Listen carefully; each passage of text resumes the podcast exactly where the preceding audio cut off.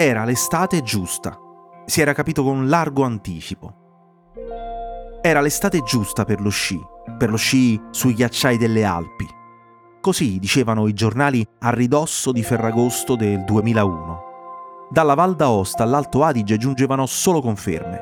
I ghiacciai non erano mai stati così innevati da almeno dieci anni. Il cambiamento climatico non era ancora nelle nostre agende. Erano caduti 18 metri di neve a 3.000 metri durante l'inverno e gli impianti sul passo del Tonale contavano di avere prenotazioni fino a settembre. Le nazionali di sci erano in ritiro negli alberghi dello Stelvio, andavano e venivano in giornata da Bormio, dalla Val Venosta. Sulla Marmolada dichiararono aperta la stagione fino al 23 settembre e anche a Cervinia. Anche a Cervinia il caldo non si era fatto vivo. La funivia staccava 1600 biglietti al giorno. Era l'estate giusta anche per sposarsi, per sposarsi nel mondo del tennis. Così dicevano sempre i giornali e sempre a ridosso di Ferragosto del 2001. Un tabloid tedesco aveva lanciato la notizia che Boris Becker stava per farlo, anzi, per rifarlo. E sempre con Barbara Feltus, di nuovo con lei, la ex moglie dalla quale aveva divorziato nel gennaio precedente era annunciata in arrivo insieme con il campione dai capelli rossi al torneo di Graz, in Austria. Risultava una prenotazione per due nella suite più bella dell'hotel più bello. Era la loro terza vacanza insieme da quando non stavano più insieme e le riviste di gossip stavano impazzendo. Stavano impazzendo pure i bookmakers londinesi perché Andre Agassi e Steffi Graf erano sul punto di sposarsi. Lo aveva detto lui in un'intervista al Telegraph e in Inghilterra allora erano state aperte le scommesse sulla data esatta, entro la fine dell'anno o addirittura prima della fine dell'estate. Agassi e Graf vivevano insieme da due anni, ovviamente in due case, una a Las Vegas e l'altra a Los Angeles. E Steffi, Steffi sarebbe diventata presto mamma. Insomma, succedevano cose nello sci e nel tennis. Era l'estate giusta per chi volesse appassionarsi all'uno e all'altro.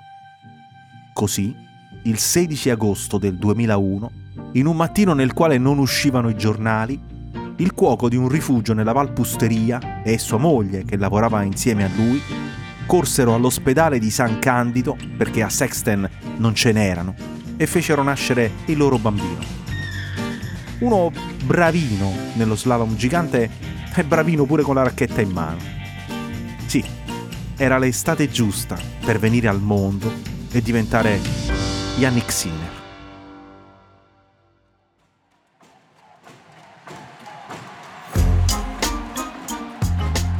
Io sono Angelo Carotenuto e questo è Rimbalzi, un podcast di Cora Media.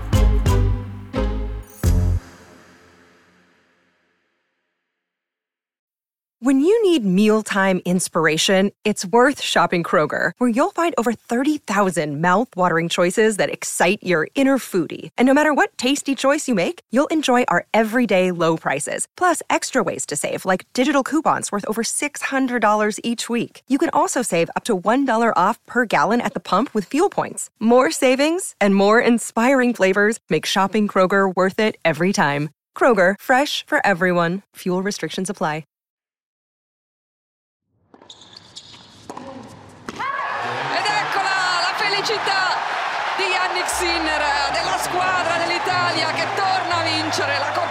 Davis dopo Santiago 76. Sono 47 anni di attesa e adesso questa attesa è finita. Diventare Yannick Sinner significa pure questo. Ma questo viene dopo. Tre anni prima della sua nascita, papà Hans Peter e mamma Siglinde hanno adottato Mark dalla Russia a Rostov sul Don, perché pensano che ormai un bimbo in casa non arriverà più. E invece eccolo qua. Invece gli capita questo cosino dai capelli rossi come Boris Becker e loro lo chiamano Yannick. Ma non è che lo chiamino Yannick pensando a Noah, il campione francese del Roland Garros del giugno 83. Yannick Noah, sebbene si scriva in modo differente, con la Y. Quest'altro Yannick non c'entra. I Sinner non stanno pensando al tennis.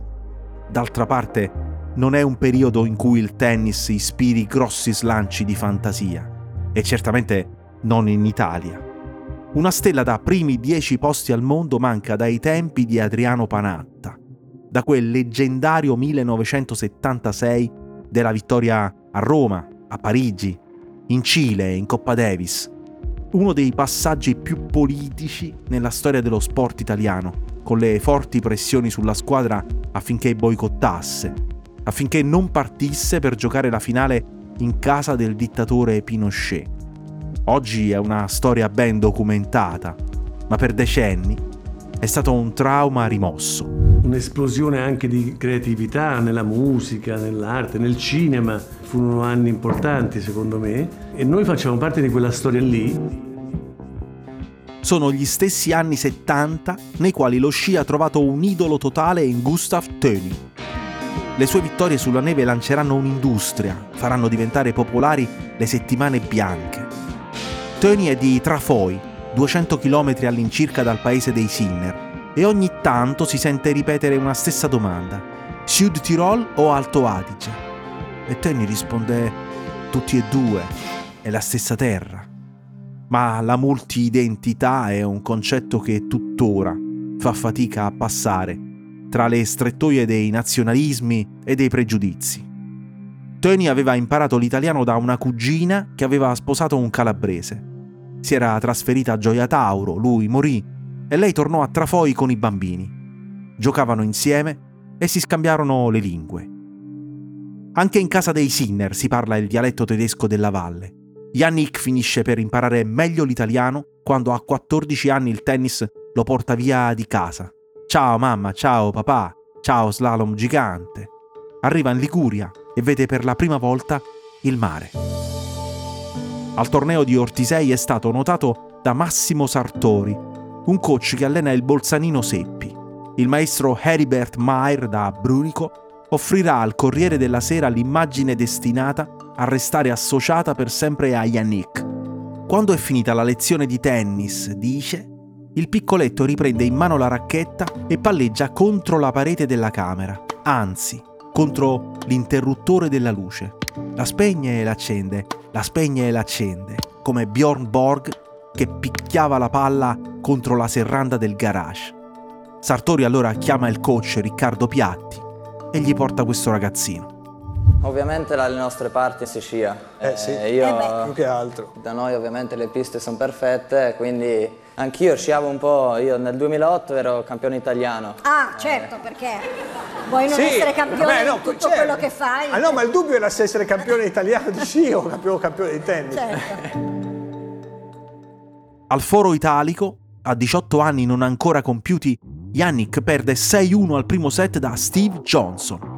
Glielo restituisce uguale nel secondo e al terzo set rimonta da 2-5 annullando due match point. È la prima volta in cui finisce sui giornali e la prima volta in cui ci accorgiamo di lui. 2019. Nei dieci mesi successivi sale dal numero 500 della classifica fino ai primi 100. È l'italiano più giovane a essersi mai spinto là.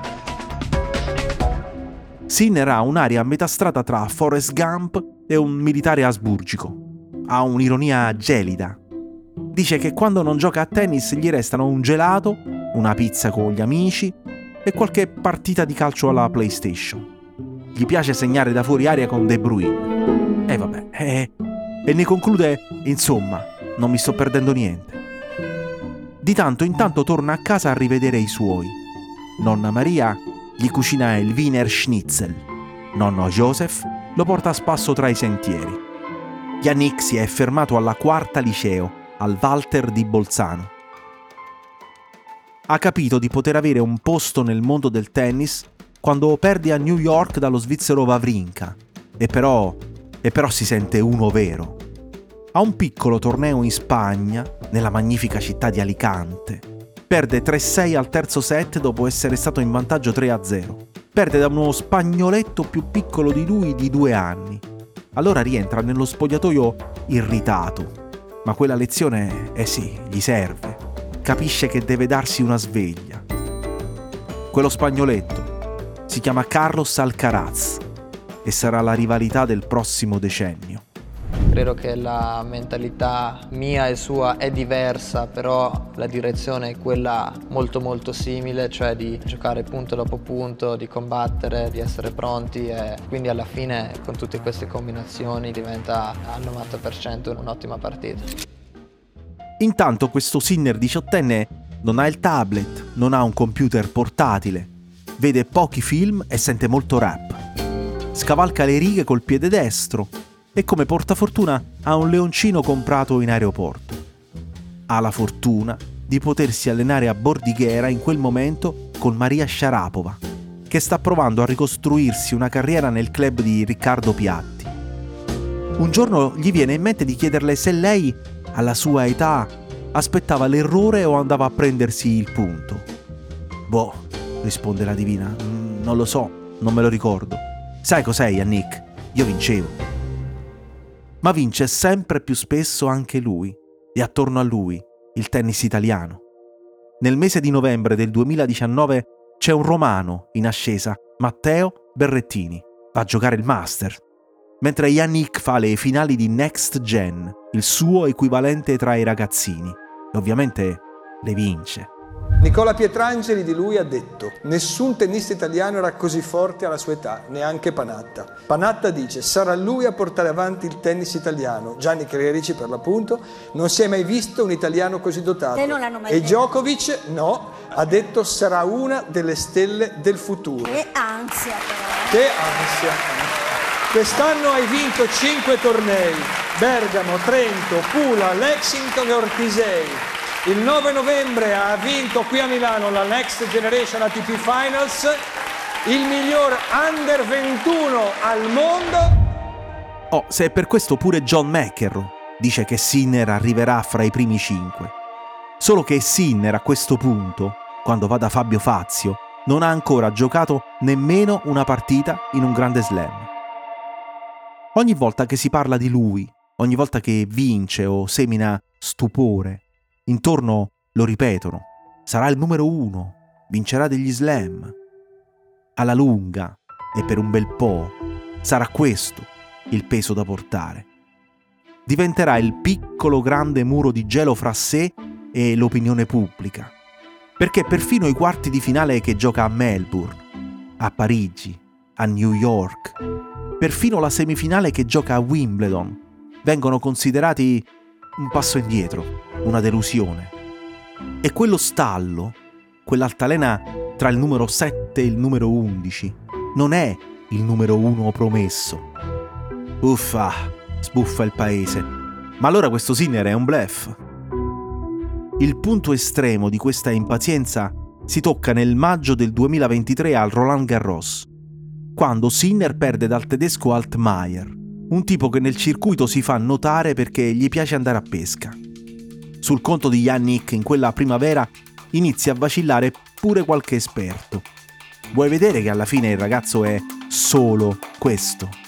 No, non è solo questo.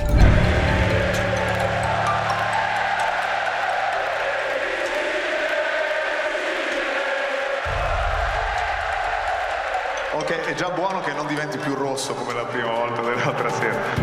Panatta aveva l'urlo Adriano al foro italico.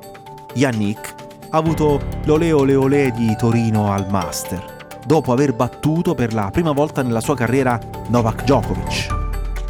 In mezzo ci sono state molte tempeste da attraversare. Critiche quando ha rotto con piatti e passò per un bambino capriccioso. E invece, e invece era una sana voglia di lasciare il guscio, di aprire le vele, di andare a guardare cosa c'è dall'altra parte del mare. Critiche quando non è andato all'Olimpiade di Tokyo.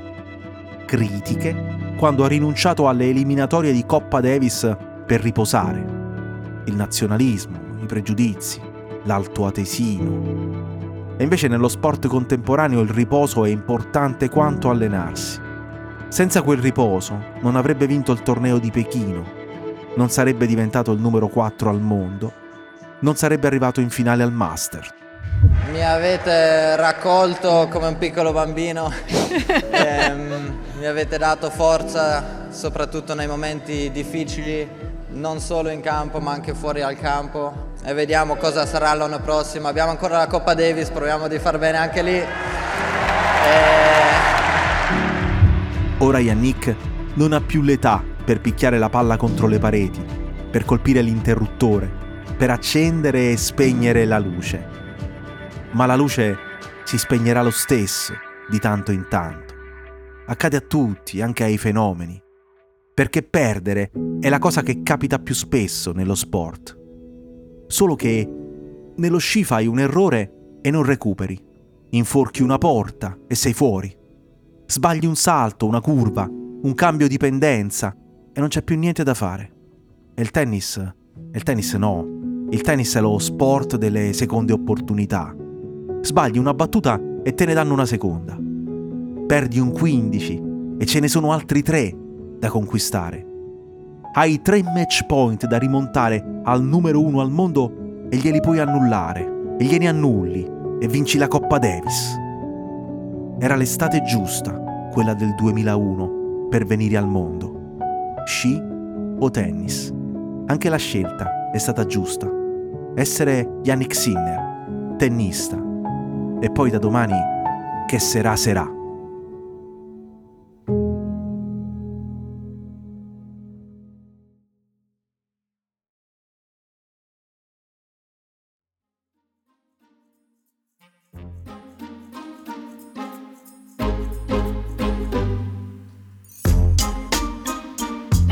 Rimbalzi è un podcast di Cora News prodotto da Cora Media, scritto da Angelo Carotenuto. La cura editoriale è di Francesca Milano. La supervisione del suono e della musica è di Luca Micheli. La post-produzione e il montaggio sono di Filippo Mainardi. La producer è Monica De Benedictis. Le fonti dei contributi audio sono indicate nella sinossi.